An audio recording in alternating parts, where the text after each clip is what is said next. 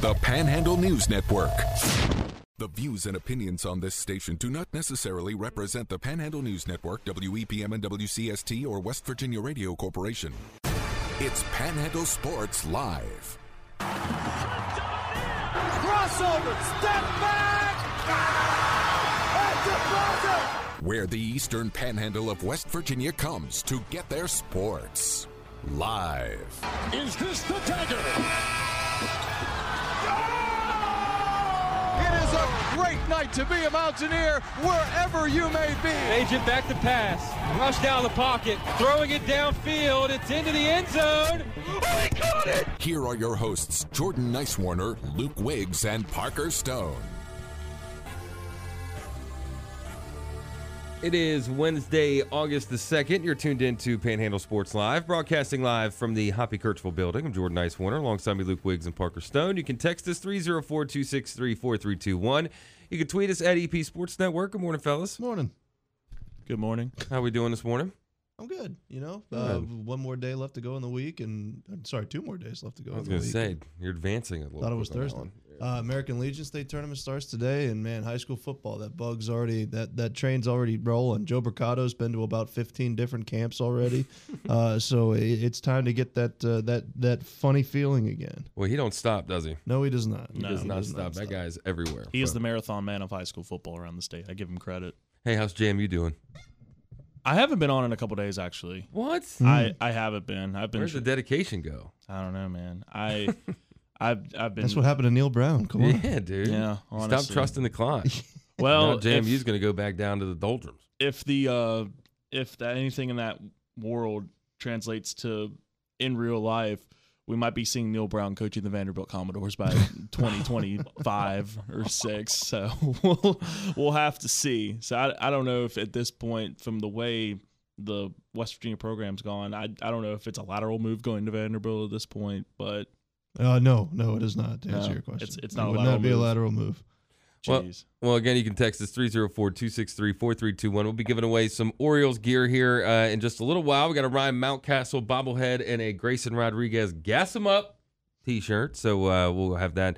A question for you coming up, but you got to text us 304 263 4321 when that happens. Real quick before we get into Legion Baseball, we'll talk a little NFL football because it seems like Tyson Bagent has been making a big time impression here in the first uh, couple of days, first week of uh, NFL training camp. That's all I've been seeing on Twitter is people talking about how Tyson should be the backup. Seeing you guys that tweet yesterday, people saying how they are demanding more Tyson Bagent content. They're saying from all these different Bears uh, podcasts and radio shows and things like that. So, how realistic do you really think? Because the thing that does come up in a lot of these threads is that yes, Bagent looks really good, but who has he in the uh, in the film and tape and everything that everybody has, it's been against D2 talent. So he's still having to deal with that hurdle. So how realistic do you think it is that he does make the backup spot and not, you know, a practice squad guy that could work his way up? I think it's relatively realistic. Um, the, the the issue that he's running into, and it's the issue that we said a couple of times, is schematically he's the polar opposite quarterback to what Justin Fields is. Justin Fields is a run first, throw second kind of guy.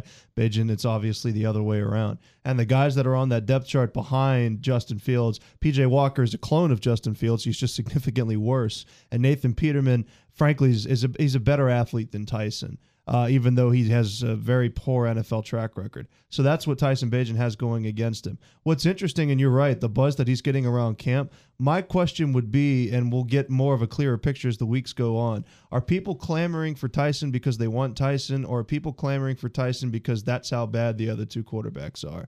You know, we saw footage the other day of people they're giving Dak a hard time of that underthrown ball. You know, uh, PJ Walker has had enough exposure in the NFL for us to realize he's not a great quarterback. Again, he's just there because you can plug him into Justin Fields' system and he runs it kind of the same. And Nathan Peterman has had a couple of promising camps, but I don't need to remind anybody what he does when he steps on an NFL field because it's not good. So that's what Tyson has going for him in this situation. So, you know, as somebody that's been able to compete at a high level everywhere he's gone. He's been able to make throws at every level, and the talent around him has gotten a lot better offensively. Obviously, going from Shepherd, with all due respect to the Chicago Bears, I don't think it's unrealistic. Uh, he has a, a little bit. He has a better chance to make that roster than the other two remaining Rams simply because there's fewer people at the position. Mm-hmm. Joey Fisher right now is uh, around the third string. I call it swing guard, I guess, left guard or right guard for the 49ers. Ronnie Brown is probably running back six, maybe five at He'll best. be a return guy. Yeah, if, if, if the Buccaneers keep five running backs, he's got a shot. Mm-hmm. Only if he may play a little bit in the slot. He may be a gunner on special teams, and he may be a kick returner, and he's a third down back, and he can pass So protect. Ronnie Brown gives you a little bit more. He's a little bit more dynamic than the other two. Right. It's just that um, the, the the other rookie back or the other young back that the Buccaneers have on the depth chart is somebody that's gotten a lot of praise out of camp, similar to Tyson, like you said. Uh, you know, Patrick Laird is there, and Sean Tucker is who I was thinking of. Sean Tucker and Ronnie Brown are both undrafted free agents. The difference is Sean Tucker played in a Power Five conference Right. and was a very good pass catcher, and Ronnie Brown did it at Shepherd. So if you're the Bucks, you might go with a little bit more of a known commodity. But in Tyson's case, he's competing against three other people. And at the end of the day, he's the six foot four guy that's thrown more touchdowns in the history of college football than anybody. So that alone is enough to make him an alluring, intriguing prospect. My opinion of it is, is this. It's a long answer. I apologize. Mm-hmm. Three quarterbacks will be on the roster. He needs to beat out Nathan Peterman. Walker's going to stay because oh, he's yeah. too similar to Fields. You need to prove that you can be a better option than Nathan Peterman by proving that you can have a very high floor because Peterman being a known commodity is what's keeping him over Tyson right now. And Tyson's got a couple weeks to change that. And the biggest hurdle I think for Tyson right now is do the Bears value upside in Bagent or do they value a guy who has been in the league for six years now on this point, has seen things around the league, has not had the greatest track record, but he's at least been a part of two teams now. This is his third team in Nathan Peterman. How much do they value that compared to what they could have in the upside of Tyson? I know every single fan in Chicago and every single fan here wants Tyson Bagent to be in that quarterback room in the regular season.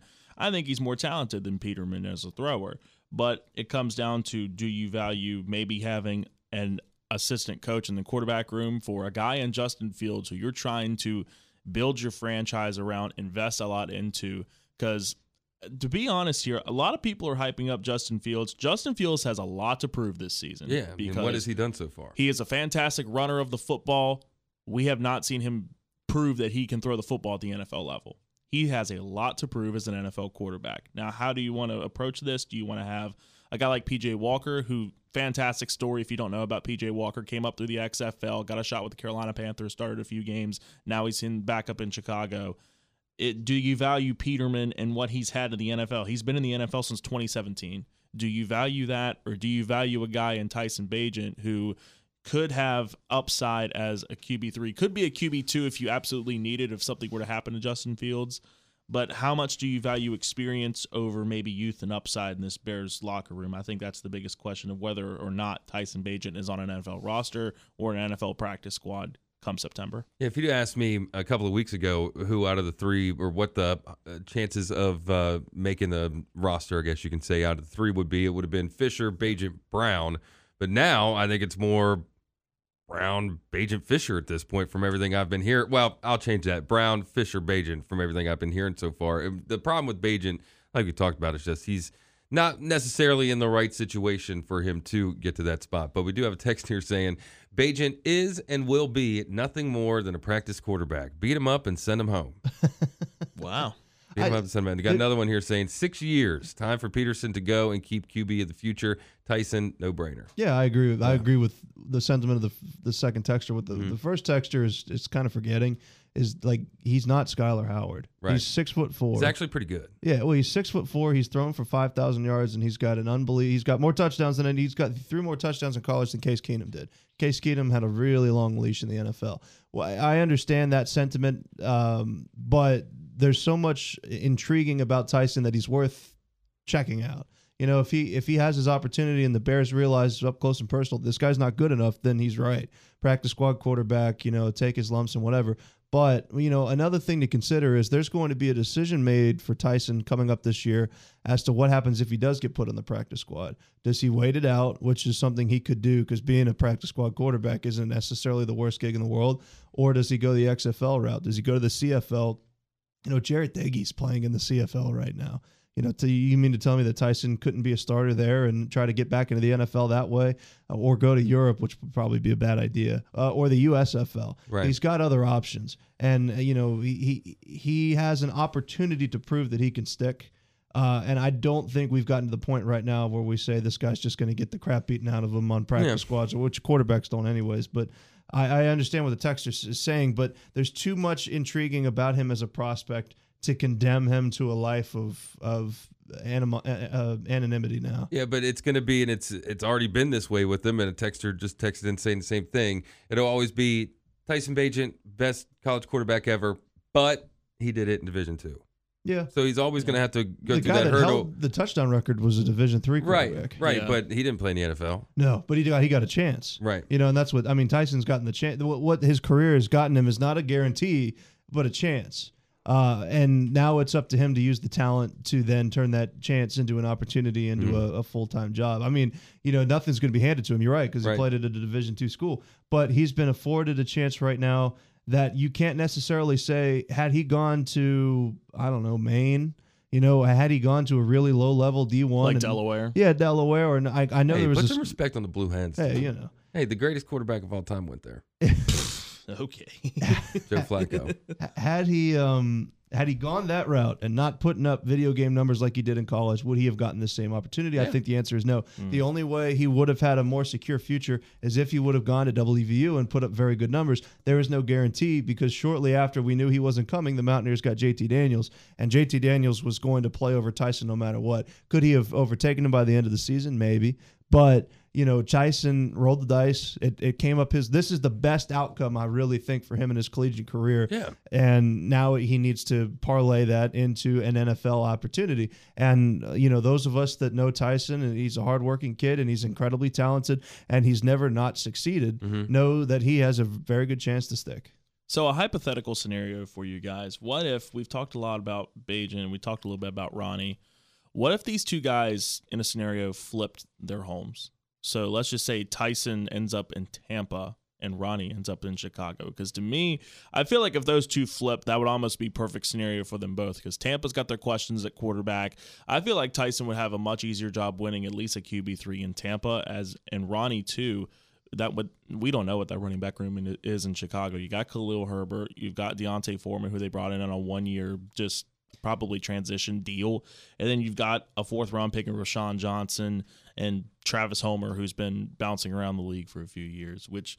Ronnie has a chance to make would make, I think both these guys if they flipped their homes I think they would have maybe better chances to make NFL rosters. Here's what I'd say to that, and maybe I'm wrong. I think if Ronnie Brown gets cut, teams are just going to say, "Well, the Bucks gave him a good look, and now we're not interested." I think Tyson's player profile is so intriguing that if he gets cut by the Bears, somebody else would be like, "I kind of want to take a look at this guy." Hmm. And Fisher, I think so too, just because of the measurables. You know, he's older, but he had a a more impressive combine than just hmm. about any other lineman. I think that, and it's no disrespect to Ronnie. I just think that when you've got an organization like Tampa that uses a lot of backs and develops dual threat backs, if they cut Brown, people are going to be like, well, one team's had a look at him. I think that's enough. Yeah. But I think Tyson definitely and Fisher are so intriguing of prospects that somebody else will give him a chance, especially Tyson. If the Bears cut Tyson today, half of the teams in NFL are at least going to call him, in my opinion. So I get, I mean, I get what you're saying. If they mm-hmm. would have ended up with him initially, but the the the hand that Ronnie's been dealt is the only one he's going to mm-hmm. get, I think. And I mean, he could make it work too. He's a he's a uniquely talented person too. The, the the only well, the unfortunate thing for Ronnie is that I mean, there's a lot of guys that can do what he does, Yeah. right? I mean, Yeah. it's and I'm And a lot of them I'm a- played in the SEC. right, and I'm riding with Yeah. Ronnie Brown all day. That's my guy. But that's the unfortunate thing with him. And like you said, with Tyson, you got all the extra measurables and things where it gives you a little bit of interest, all the records and whatnot. And then, I mean, Joe is just a beast, so you got to give him a look. But with that being said, I mean, I hope everybody makes a roster. Of course, I mean, I'd love to. I'm I haven't been this excited to watch preseason football games. I think ever. To Absolutely. see if I catch Hey, some glimpse of these tomorrow. guys. All these guys want is a chance. Yeah. You know, all Ronnie Brown wants is a chance to get snaps in a pre not practice in a preseason game. All Tyson wants is a couple of drives. All Joey Fisher wants is a couple of drives to prove that they can belong. And those of us that have seen him play, we, we back them in that situation. It's not a guarantee, but we like their chances. All they want is a chance. So we got Bucks Steelers on Friday, the 11th. Bucks Steelers Friday the 11th. I don't think he'll first. play this early. To be honest think? with you, I You think. don't think that- he'd catch a fourth quarter, I don't know. I fourth think- quarter return? I mean, he's they've got six six or seven, seven, six running I think backs it's on their up to roster. Six. I think they start with the first teamers and peel it back. That's because and then then get them Mhm. ramped up for the season. Yeah. And then the last preseason game, if he's still around, then they turn him loose. Well, the one having one cut's huge for these guys. not Yeah, having that's yeah, the one cuts. cuts also. Then we got Bears Titans on Saturday the 12th. How early do you think we could potentially see Tyson? I I don't know if we'd see him in that game. Yeah. I don't think we'll see any of them in the first game. Of the Thanks. It's preseason. 49ers Raiders on the 13th. Oh, I will first be weekend. watching that. Mm-hmm. First weekend. So we'll see. I'm excited. I'm, I'm hoping. I mean, I'm just. It's awesome that they've made it this far. I mean, my goodness, 99% of guys don't even make it this far. So shout out to them, uh, the Shepherd boys for uh, for doing it pretty good up there so far. But you can get in touch with us. Text us 304-263-4321. We'll be back after this on WPM and WCST, the Panhandle News Network.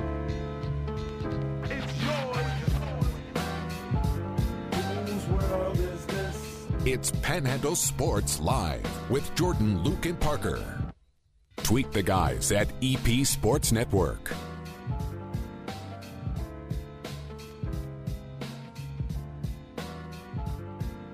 Welcome back to Panhandle Sports Live. I'm Jordan Nicewarner alongside me, Luke Wiggs and Parker Stone. You can text us 304 263 4321. You can tweet us at EP Sports Network. Real quick, Luke, can you give us a quick rundown of uh, what Post 14 is getting ready to embark in today? Absolutely, and we've got uh, the vice president of American Legion Baseball coming on in a little bit, Chris George, to set the scene for the state tournament.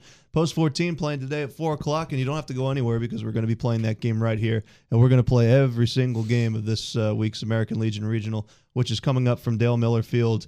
Uh, the historic Dale Miller Field in Morgantown. So they play at four o'clock today against the Pennsylvania State champ. It's a double elimination tournament, so they're guaranteed to play tomorrow no matter what. If they lose, they play early. If they win, they play at four o'clock again. And again, we'll carry all the games. I'm excited to see who they're going to throw first because they kind of buried the lead with the Lauder last week, and then he got touched up a little bit. St- St- uh, Stottlemyre didn't throw game one. They went with Myers, who was unbelievable when they won the first game of the state tournament. So are they going to stick to that kind of similar rotation, or are they going to try to go front heavy? I don't know. But this team offensively is the best they've been all season long. And he said that was a product, Coach Tobin, when he came on the show last week, of simply playing six games in a row and not having, you know, breaks off and delays and rainouts and air quality concerns. He said, you know, once we're playing all these games together, we're mashing. Well, they're mashing, and Dale Miller Field is a hitter-friendly park, especially The when launch wind, pad? it when the wind gets going. Yeah. there's there's some wind tunnels because it's up on the top of a hill.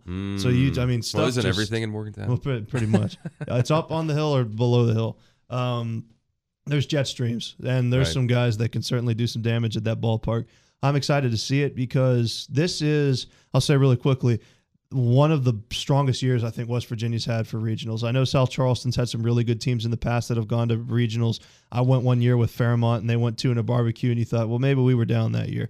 There's two teams right now, and I'm not saying they can win it, but there's two teams in Post 2 who's playing really well. And the stat that you uncovered, Berkeley Post uh, 14 has won 15 of the last 16 games. Ooh. Uh, they have as good a shot as any. Uh, West Virginia teams have been a game away from the World Series before. Post 2 has done it.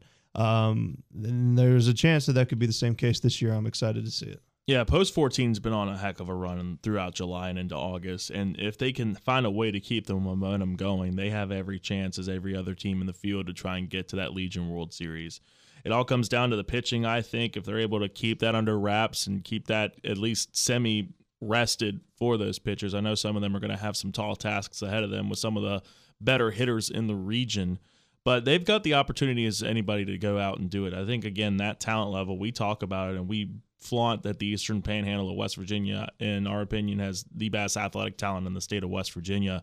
If they're able to showcase that to a regional stage, not only do I think that helps the Eastern Panhandle, it helps the entire state of West Virginia to let people know, hey, the Eastern Panhandle, this is a hotbed for athletic talent in that mid Atlantic region. So if they're able to make a decent run in this tournament, even not even like making it to the Legion World Series, if they're able to maybe win a couple games, get close, it speaks a lot to within how the Eastern Panhandle is looked at within the Mid Atlantic region. And the town is hyped on Post 14 too. I feel like everywhere I've gone last week or so, I've heard at least somebody bring up post 14 baseball. Of course, either talking about their kid or their nephew or their cousin or whatever. But still, regardless, the uh, the interest is there, the excitement is there, and I mean for good reason. And like we've been talking about, they've been playing some pretty exciting baseball this summer, and uh, I think sky's limit for them in the state tournament. But like you said, Luke, we'll be talking uh, with Chris here in a little bit to give us a little bit more of a rundown, a more in depth look at this uh, Legion State tournament, which is getting started today. And again, you can listen to it right here on WPM and WCST. The Panhandle News Network will be back on WPM, well, on WPM and WCST, Panhandle News Network. Panhandle Sports Live, your home for sports in the Panhandle. Here's Jordan, Luke, and Parker.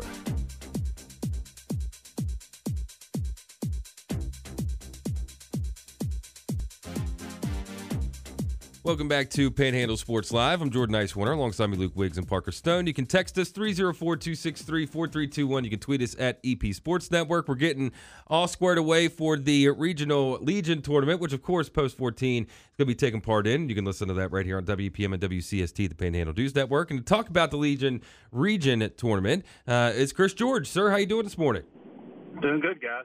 Well, go ahead and uh, give us a rundown. What, what do you think is going to go down in this Legion tournament up at Dale Miller Field? You know, it's interesting. The regionals are special. I know I was a part of it back in 2012 when the team that I was with, Elkins Post 29, we we won the states and went to regions, and you know, American Legion does it right. I mean, they they pick you up in a charter bus, or out in the western part of the United States, some people get flights depending on how far it is from point A to point B, but they pick you up in the charter bus, they take you to the site, and back in 2012 it was at West Lawn, which is just outside of Reading, PA, and they have transportation also there as well from the motel to the field or to the mall or wherever the kids want to go when they're not playing. It's a wonderful experience, and I think these kids at Berkeley will enjoy that this week as well. Even though they've played at Morgantown before, it's just the experience of being treated first class, and they deserve it after what they went through last week. But the field itself is, uh, from what I could tell, you know, being a part of many regionals in the past, either being in it as a coach or broadcasting it, uh, a lot of teams are very similar. A lot of teams that are very good. I know one thing when I was a part of it, the speed of the game. I know you hear professional athletes talk about it when they're rookies. It's like we got to catch up to the speed of the game. That's what we saw was the speed of the game gets a little bit quicker all around for all these teams in the regional. You're not going to see very many teams make as many mistakes or errors. Or not, you won't see the amount of walks you may see during the other parts of the year. You just got to go out and play baseball. And I think Berkeley has as good a chance as anyone with their pitching staff and how they've performed all year long to uh, do some damage this week. If not, maybe win it. Well, West Virginia in general, Chris, and uh, obviously you've some you're somebody that's watched American Legion baseball in the state for a long time. Gets an advantage by having two of the eight teams in the regional be from their state.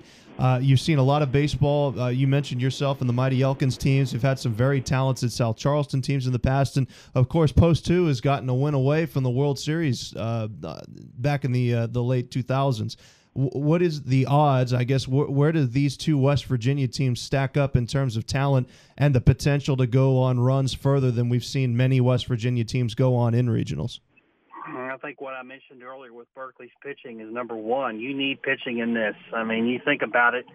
I think what's going to help the West Virginia teams this year is for both Morgantown and Berkeley they just went through a 15 game tournament, an 18 double elimination tournament. Both teams got to the finals in Morgantown and Berkeley. They know what it takes with the pitching. They know what it takes, what they have to do with the bats and stuff like that. So they've got a little bit of taste of this where in the past we had a 16 tournament, maybe not as many games. So you got to have the depth in the pitching, especially in the age of the pitch count. And, and it starts there. And number two, you've got to have timely hitting. You got to be able to get timely hits I know the team last year that won it from Chesapeake, Virginia, had multiple timely hits of runners on base. Lots of close games. I don't think you'll see any blowouts. I really don't, unless it might be in a loser's bracket situation. So timely hitting is going to be very, very key this week as well. Well, we talked to Trip Tobin uh, uh, about his team, and obviously, as strong as they were throwing the ball last week and the pitching performances they got from start to finish in the state tournament, he said offensively he felt the key for them getting going late was just simply playing multiple games in a row. Speaking yourself as a former head coach. Uh, can you kind of expand on what he meant? He said, you know, most of this season we've been starting and stopping games, and we haven't been able to get into an offensive rhythm. But now that we're in tournament play and we're getting, you know, multiple games in 48 hour periods, uh, it, it's given his hitters a, a, a chance to kind of hit more consistently. Agreed 100%. Baseball's a game that's meant to be played just about every day. I know back when I used to schedule my team's games, we played five games, five days a week. Whether it was doubleheaders, single games, we tried to give everybody about two days off a week, and that kept you in rhythm. And you would build that rhythm come July into the season. And I think Berkeley felt that last week, getting a bunch of games in. They found a rhythm with their bats. They found a rhythm with their arms. And the same way with Morgantown there at the end of the regular season, Morgantown got hot. Why? Because they played more games in a two-week stretch than maybe they've played on a consecutive basis throughout June and the first part of July. So it's all about finding rhythm and finding chemistry and finding that uh, consistent uh, schedule you want for both your hitting and pitching. Chris, we've talked about on the show. Post 14 has put together one heck of a run through the month of July. They've gone 15 and one. Their only loss coming against Post 94 in the tournament. Is this one of the more impressive runs you've seen overall for a team, high school Legion overall that you've seen so far? Yeah, when you put it in that perspective, it is 15 and one is special. You know, I, I saw part of that this weekend. What I liked about this Berkeley team was the grit that they showed the never say die attitude because you're going to need that when you're playing when you're 15 and one in that stretch. I just hope it continues over to this week. I know back when we won the states in 2012, we had a very similar run, and it did carry over to the regionals. But just one bad inning kind of hurt us, and just the balloon popped. So hopefully for Berkeley, they can avoid that bad inning and, and find a way to continue this stretch. Same with Morgantown. I mean, let's face it, Morgantown was on a wonderful streak as well until they lost two in a row there in the state tournament on Friday and Saturday this past week in Charleston. Well, Chris, give us something to write about here. Give us uh, give us a headline. What's the surprise you think is going to happen this year? Any big surprises in this tournament? You know, I really don't know as far as the talent. I'm very surprised Cumberland, Maryland won Maryland, but they were able to get the other Madden kid back, back from JMU, which helped them. They're hot right now as we speak. You look at the field. Brooklawn, New Jersey is back. And, you know, Brooklawn under Dennis Barth is one of the most storied American Legion baseball franchises in the nation. They've won national titles. They've been runners up. They've won numerous regional titles. In fact, when we played them in 2012, some of the things they do, small ball wise, bunt, bunt defenses, unique things where they charge second baseman or shortstops on a wheel play – it's stuff you haven't seen before. It's stuff that you can probably steal for your own. They are always going to be fun to watch.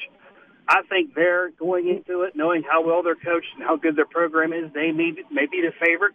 Quakertown, Pennsylvania, the state champs from PA. Hey, when you got 200 teams in the state, you know they're going to be pretty good. So this is going to be an interesting tournament. But again, guys, I'm, I'm serious. Just what I see from Berkeley, I think they've got a great chance to not only compete, but maybe win this thing with the pitching they got. And I hope they do. Well, I, I want to ask you this as well, Chris, and I apologize, but I need to make you Tyler Barnett's spokesperson for a second. I, I love Mylan Park and Dale Miller Field, but it's a, a unique complex. Uh, for Berkeley parents that are planning on traveling out, whether or not it's tonight or in the coming days, uh, hopefully this team is able to advance. Do you have uh, any advice in terms of, of parking or, or, how to tackle getting to one of the more uh, uniquely accessible baseball complexes in the state? I, I would probably go a little early. They are they are having a Mon County Fair down below at the at Mylan Park this week, so traffic might be a little bit more increased and parking might be a little bit more uh, harder to come by. We'll just have to wait and see. I did talk to Tyler about that yesterday. He doesn't seem like it's going to be an issue. It's just you'll have a ton of parking. You just got a little bit of ways to walk from your vehicle to the field, but get there early. Enjoy the games prior to that and, uh, and, and, and support these kids because, you know, the turnout, they're going to need that extra guy, extra lady, extra fan, so to speak, this week and uh, winning this regional championship. West Virginia's never won one, and that's the other thing here. We've had teams get to the finals. We've had teams get there. You know, Morgantown had a taste of it. So can we get one? That would be special. And we're speaking with West Virginia American Legion Vice President Chris George about the region, the Legion Regional Tournament getting started today uh, up at Dale Miller Field in Morgantown. Chris, thank you for joining us this morning, and uh, we're looking forward to a fun tournament up in Morgantown. Okay, guys, take care. Thank you.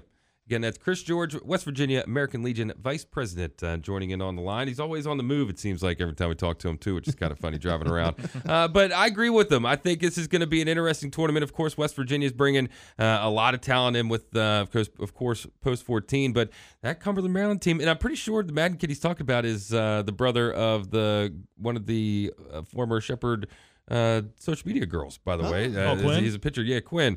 But um, yeah, shout out Quinn. She's now at uh, Didn't she go University to of Tennessee. Oh yeah, she's down in Tennessee. She's now. working for Oh, the okay. Tennessee Athletics Wow. Department now. Yeah, shout out to her. you go. But I think they could be pretty good. Uh, those Cumberland boys, they always seem to have an arm that can take them uh, a pretty good distance too. So I'm excited. And of course, you can listen to the post 14 game right here on WPM and WCST. Yeah, uh, again, it comes your way at 4 o'clock tonight. Chris George, you just heard, will be on the call for that one, uh, and the folks over at Metro News helping us out. Uh, like he said, uh, Brooklawn is one of the best teams in the history of American Legion baseball, especially recently. Cumberland, like you said, is scrappy.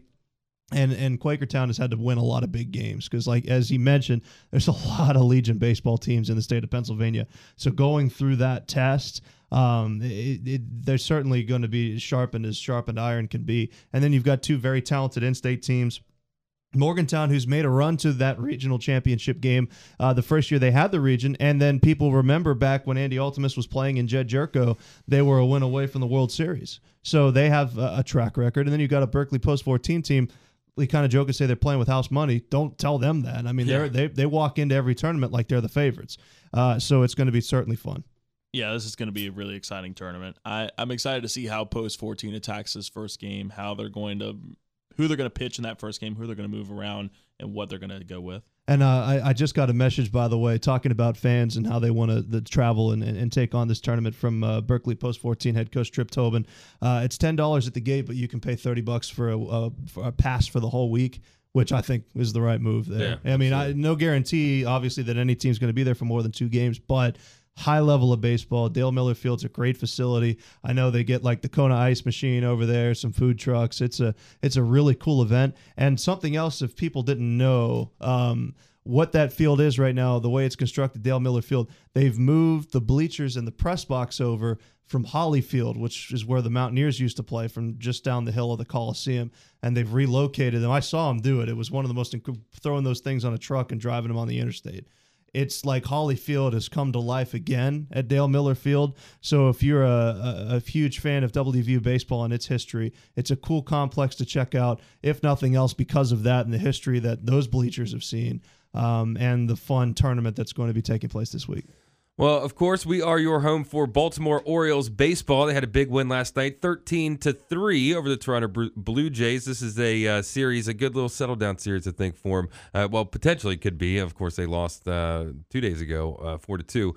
But uh, what are you thinking about the O's so far quickly? Because we got to get this break. And, uh, well, actually, skip that. We'll talk about it after the break. Do we have a question for the Orioles prize pack? Yes, we do. Again, our Orioles prize pack for today. You can win a Ryan Mountcastle bobblehead. We got a Gas 'em Up Grayson Rodriguez t shirt that they gave out for his debut in the majors as well. So if you want to grab a piece of that, all you need to do is text in today's trivia question 304 263 4321. Today's question How many Cy Young Awards did Jim Palmer win?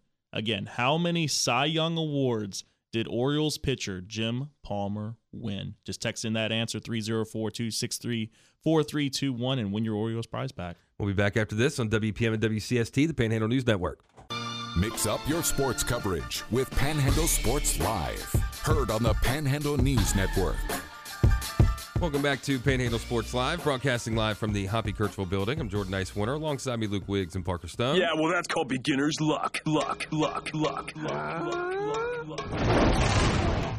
Yeah, I like to call this my lock of the day. Proven it's never fails. Never failed once.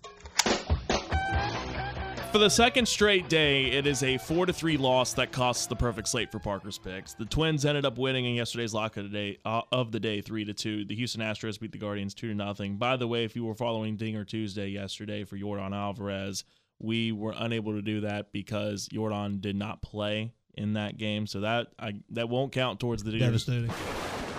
Yeah, I wa- I was devastated to not see him in the lineup. I was thinking, oh boy, here we go. Let's see where the game's at. And I saw it was the uh, Astros were up to bat. I was looking on the lineup, didn't see Jordan Alvarez, so I was like, uh, great. So, yeah, I'll it go hap- ahead and throw away the uh, top of the fifth. I was hoping. I was hoping. Two two one out Oh, my- prediction. That would have been alarming. That- like I said, that- if you would have gotten that right, I would have been alarmed more than anything. Yeah, I would have been insane. I would have been alarmed for myself if I would have gotten that. To be honest with you, Go out and buy a lottery ticket right away. Gosh, I need Do that. that, I need. I need that luck for the Mega Millions or whatever. Yeah, and like actually do that. By the way, But the team that cost us was the Arizona Diamondbacks last night, losing to the San Francisco Giants four to three. The second time in two days an NL West team cost us on a four to three game. But going into today, I'm going with today's lock of the day is going to be the Dodgers on the run line against the A's. I just feel like the Dodgers have been piecing it together. They've taken a commanding lead, the NL West. I think with Tony Gonsolin pitching today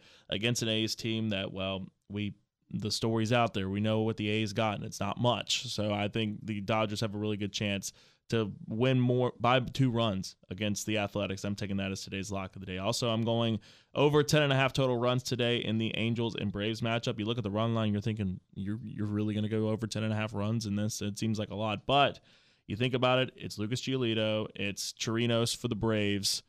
Both these guys aren't the aces of their team. And you look down the lineup for both these teams, you got Shohei Ohtani, Mike Trout, you've got a lot of pop in those bats for the for the Angels. They've added guys like CJ Cron as well, and Randal Grichuk are going to be in that lineup.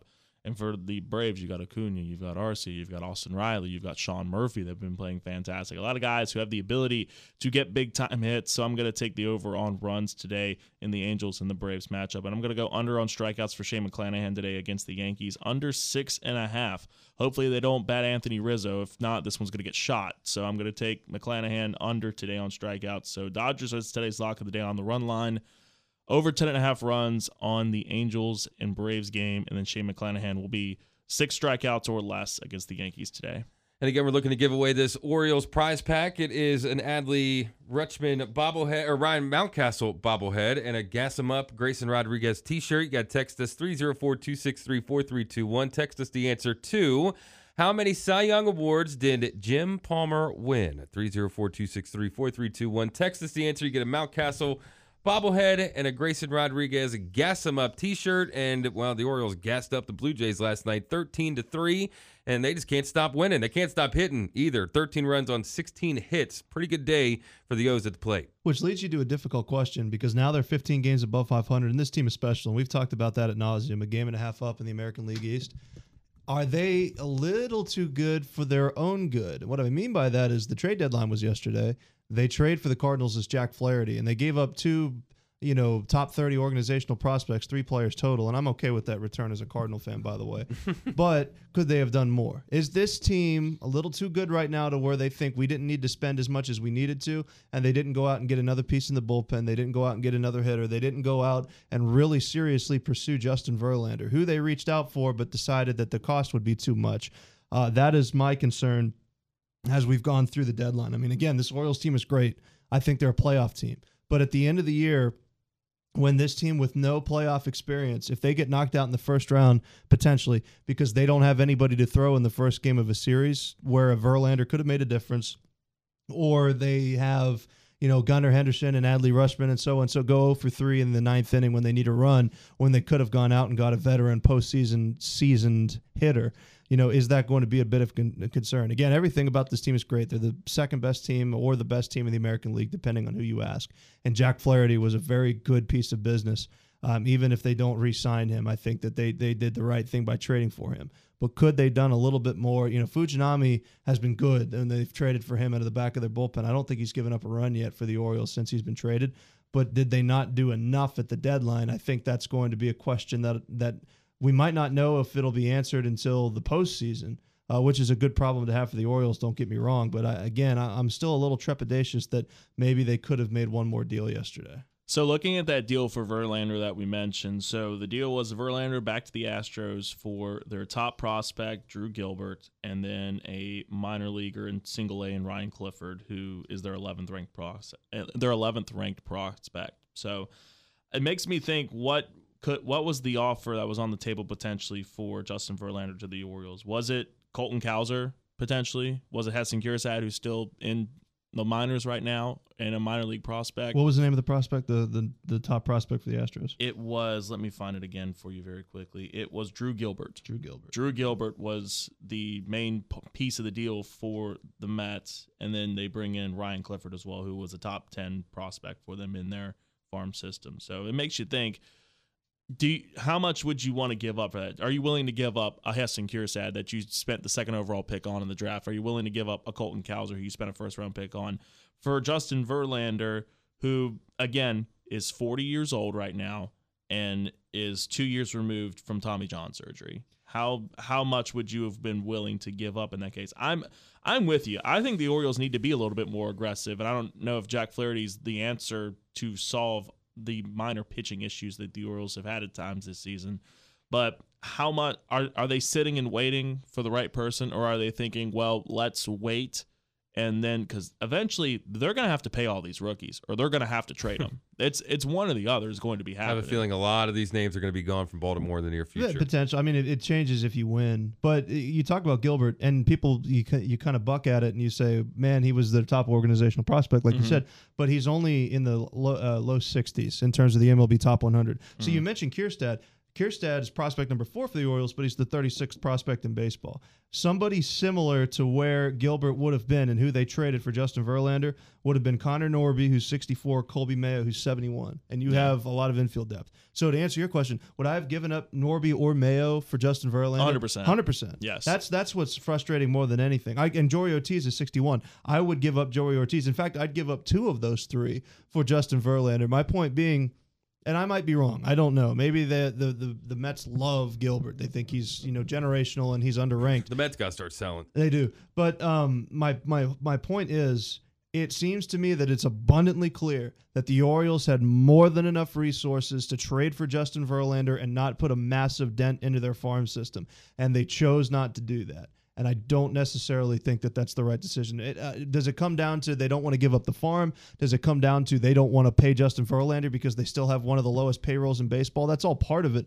But at the end of the season, again, if they get bounced in the first round or they get bounced in the wild card and they just come up a little bit short because they're missing a veteran piece, uh, you're going to look back at the trade deadline and say getting Jack Flaherty is not enough. And like you said, if they're not willing to invest in these guys long term and pay all of them, which they're probably not, that means their window, even though it's just opening, is short. It's four or five years at most.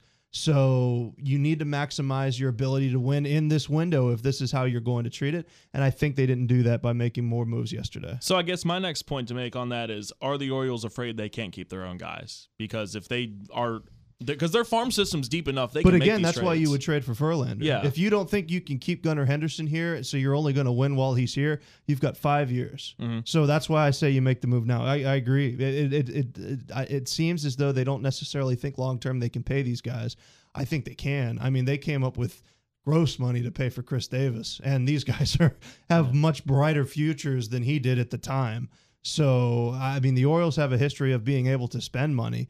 It's just, will they spend money with this current core, or are they going to be like the Pirates? You know, the Pirates in 2013 were on the rise, had Andrew McCutchen as an MVP candidate. They had Polanco, they had Marte, they had Gerrit Cole, and they let them all walk, and now they're horrible. You know, I, I don't think the Orioles want to go down that road. Yeah, and it's it's the question they need to ask: Are you going to? Because we think Adley Rutschman will, will be priority number one for the Baltimore Orioles if it comes to a signing. Who are you going to? Who are you willing to depart if you're going to depart? Is it Gunnar Henderson? Is it Colton Cowser? Is it Jordan Westburg? Because you think about it too, there's guys who are getting up there in age. How long does Cedric Mullins have in the tank long term for this team? Austin Hays. How long do these guys are in the future plans for what the Orioles have? And you have positional log jams. I mean, you got a lot of middle infielders. And speaking as a, a Cardinal fan that had a bunch of young outfield talent, and you sat on all of it, and then it all went sour. You mm. know, at some point you got to clear up some some lanes and let guys play. And again, the Orioles are still 15 games above 500. So I'm not saying they lost the season yesterday. I'm just saying they could have done more. Yeah, well, Texas 304-263-4321. We got the O's tonight on the air at 7 o'clock. We'll be right after the uh, post-14 game, which, of course, starts at 4 o'clock right here on WPM and WCST, the Panhandle News Network. Uh, got about a minute, a little bit more left here, fellas. Anything else you want to hit? Yeah, I wanted to shout out that it looks like the WVSSAC is going to add uh, a, a girls wrestling state tournament, which I think is going to be interesting to see that develop across the state. And uh, Parker put in something really interesting. Marshall picked fourth in the Sun Belt. I think that's a fair assessment for them. Yeah, they were picked fourth in the Sun Belt East. Currently, JMU is the favorite to win in the East, followed by App State, and then you have Coastal Carolina. So Marshall got two first place votes as well. So the East seems pretty even. The West a little more lopsided. They have Troy favored as the top team in the Sun Belt West, followed by South Alabama. Well, you can always get in touch with us. Text us 304 263 4321. You can tweet us at EP Sports Network. That just about does it for us for today. Panhandle Live is next. For Parker and Luke, I'm Jordan. This has been Panhandle Sports Live on WPM and W. Well, dang, we still got a minute left. well, not You, yet. you wanted to jump the gun today. Yeah, man, we jumping got some the gun time today. Did we have an answer to the trivia question yet? Not yet. Not yet. The trivia question will stay open. You can find it over on our Twitter page as well. It's how many Cy Youngs did Jim Palmer win? Text your answer 304 263 4321. You can get a Ryan Mountcastle bobblehead. You can get a Gas 'em Up Grayson Rodriguez t shirt, which is pretty cool. One of these might have to fall out of the box when I'm putting it back today. Oops. Yeah, sorry. Oopsies. Didn't see that one happen. Well, now we can be done for today. So that does it for us. Penny Live is next. Talk to you tomorrow.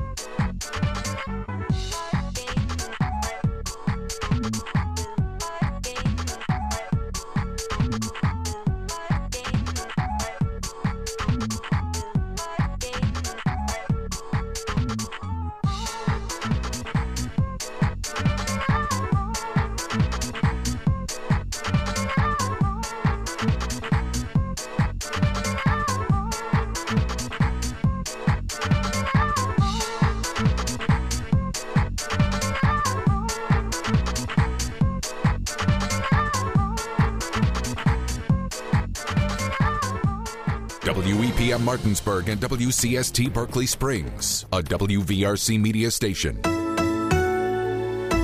We're proud to live here too.